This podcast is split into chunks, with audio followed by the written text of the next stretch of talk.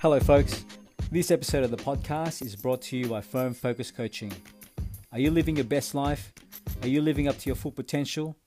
Do you want to take control of your life right now?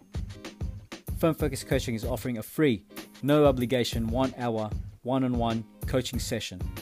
Here, you can discuss where you want to be in the next 12 weeks, 12 months, 12 years. You will learn the Firm Focus Success formula to break through barriers and eliminate your limiting beliefs. Use the promo code FirmFocus15 and email thad at firmfocuspt.com for your free coaching session.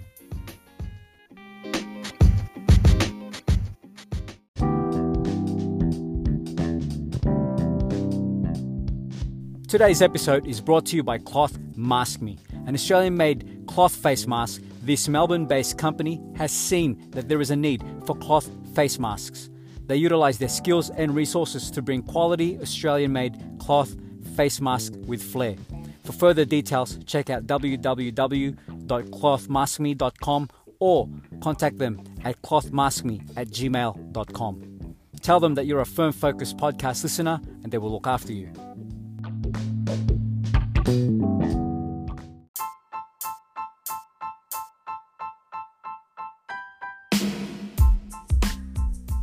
Hello, everyone. Welcome to another episode of the Firm Focus Podcast. I'm Thad Mangalino, your peak performance coach, and thank you for listening. I started the Firm Focus Podcast to empower and equip individuals to achieve peak performance. My goal with you is I don't want this to be just another podcast. I want to try something different. The old way isn't working, and it's on us to do what we need to do to strive. This is the time for you to make the decision and take action. Your 20 years from now starts today. Stay focused. Let's get it started. Welcome, everyone. It is that time of the year. I notice that there is a certain buzz in my neighborhood.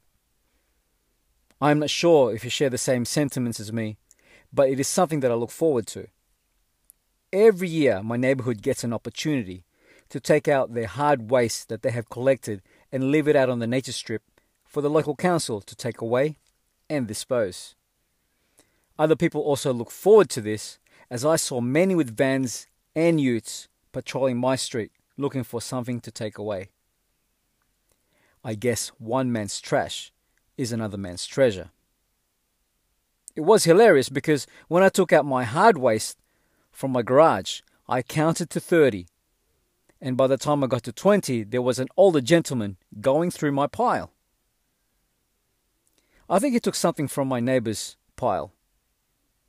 Unfamiliar cars slowed down to a crawl, scanning the piles. I continued to take out more things out of the garage to the nature strip.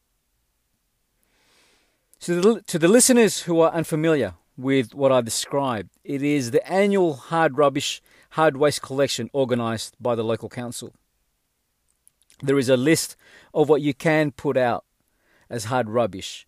But for a quick example, many residents uh, put out old white goods such as fridges, old microwaves, old washing machines, old TVs, metal tool equipment, scrap metal, household furniture, old mattresses. In fact, there is a list of what is acceptable or not. These types of trash are hard to put in your conventional wheelie bins.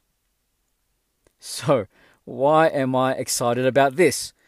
Well, folks, I see it as an opportunity for me to get rid of all the unnecessary crap I accumulated in the previous year.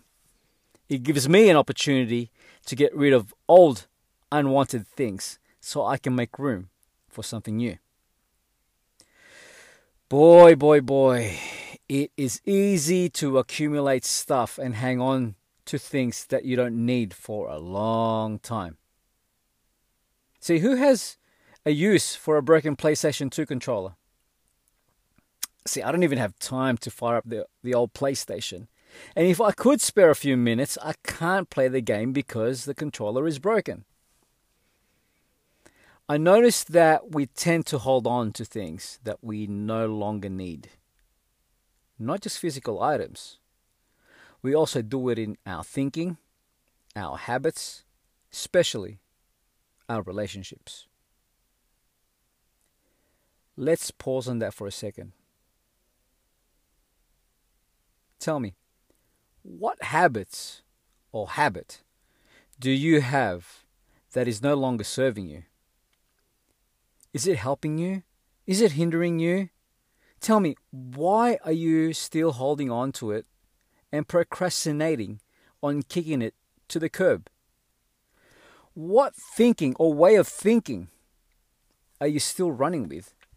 Are you still keeping that old Commodore 64, storing things in old diskettes? Are you trying to run current applications and filtering it through your 486 processor? How's that going for you? And tell me, what relationship are you still holding on to? Are you trying to salvage it? Are you trying to glue it together like a broken vase? even if you glue it all glue it all together, glue all the pieces together, it looks crap. And I don't think it will hold the contents securely. There will be leaks.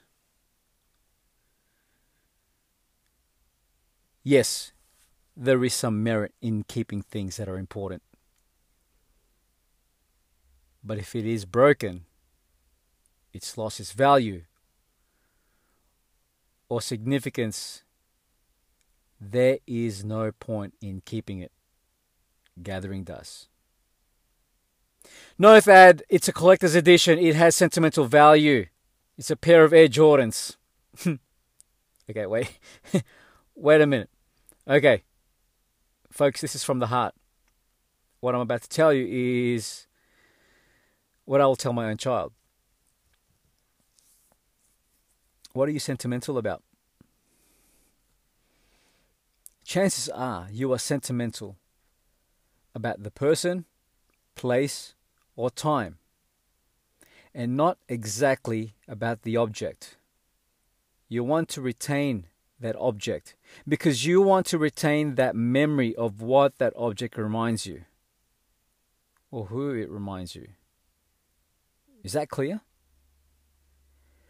If, however, you want to get rid of your fresh Air Jordans, still in the box, size 12, I can help you get rid of it. See, I think we hold on to things and keep them because at times we think that we might need them later on. One day. I don't know, who knows, right? Many of us have a mentality of lack. I want to keep the things I have. That's our mentality. That can come from something in the past. See, I want to share a personal experience. I have observed that people who went through hardship for an extended amount of time in their formative years tend to hoard and try to keep all their material possessions for as long as possible because they grew up with lack. And that item is something they received or worked hard to be able to obtain that uh, item. They are less likely to freely get rid of it. The other reason why we hold on to things longer than we should is the G word guilt. Guilt is an unhelpful emotion. Unless you feel guilty because you cheated, you stole something, hurt someone, or lied. Guilt is, according to psychology today, is a self-conscious emotion involving reflection on oneself. People may feel guilt for a variety of reasons, including acts that they have committed or think they have committed a failure to do something they should have done, or thoughts that they think are morally wrong. Where did we learn guilt? Depends on whom you listen to. In my opinion, we learn it from our parents. They learnt it from their parents and they learnt it from the church. You don't have to say anything. That small, tiny voice in your head is agreeing right now. So, am I saying to you to stop hoarding unnecessary things? Get rid of that thing you don't value anymore or has no value to you? It sounds very Marie Kondo, doesn't it? What I want you to do is consider having a spring clean once or twice a year. Yes, I know spring only happens once a year. I want you to take some time to assess what you want to get rid of to make room for something you want in your life. Simple. That's it. But you will need to evaluate things that you will eliminate or keep. Hard Rubbish Day is a physical example of this spring clean. Funnily enough, it happens just before the start of spring, Southern Hemisphere spring. I urge you to get rid of stuff. We all have lots of stuff, don't we? Do a clean out, reorganize your shelf, your garage, clear out your own psyche.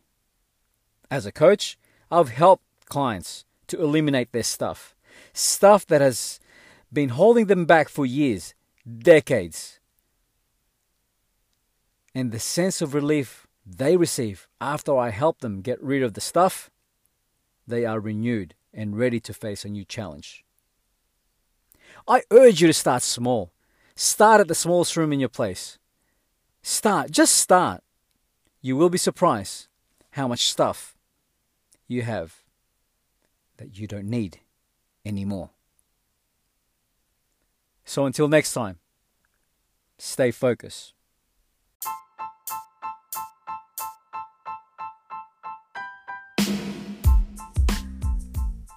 Thank you for listening. If you have any questions, queries, or anything that you are unsure of, send me an email thad at firmfocuspt.com. You can also follow me on social media Facebook, Instagram, and on Twitter.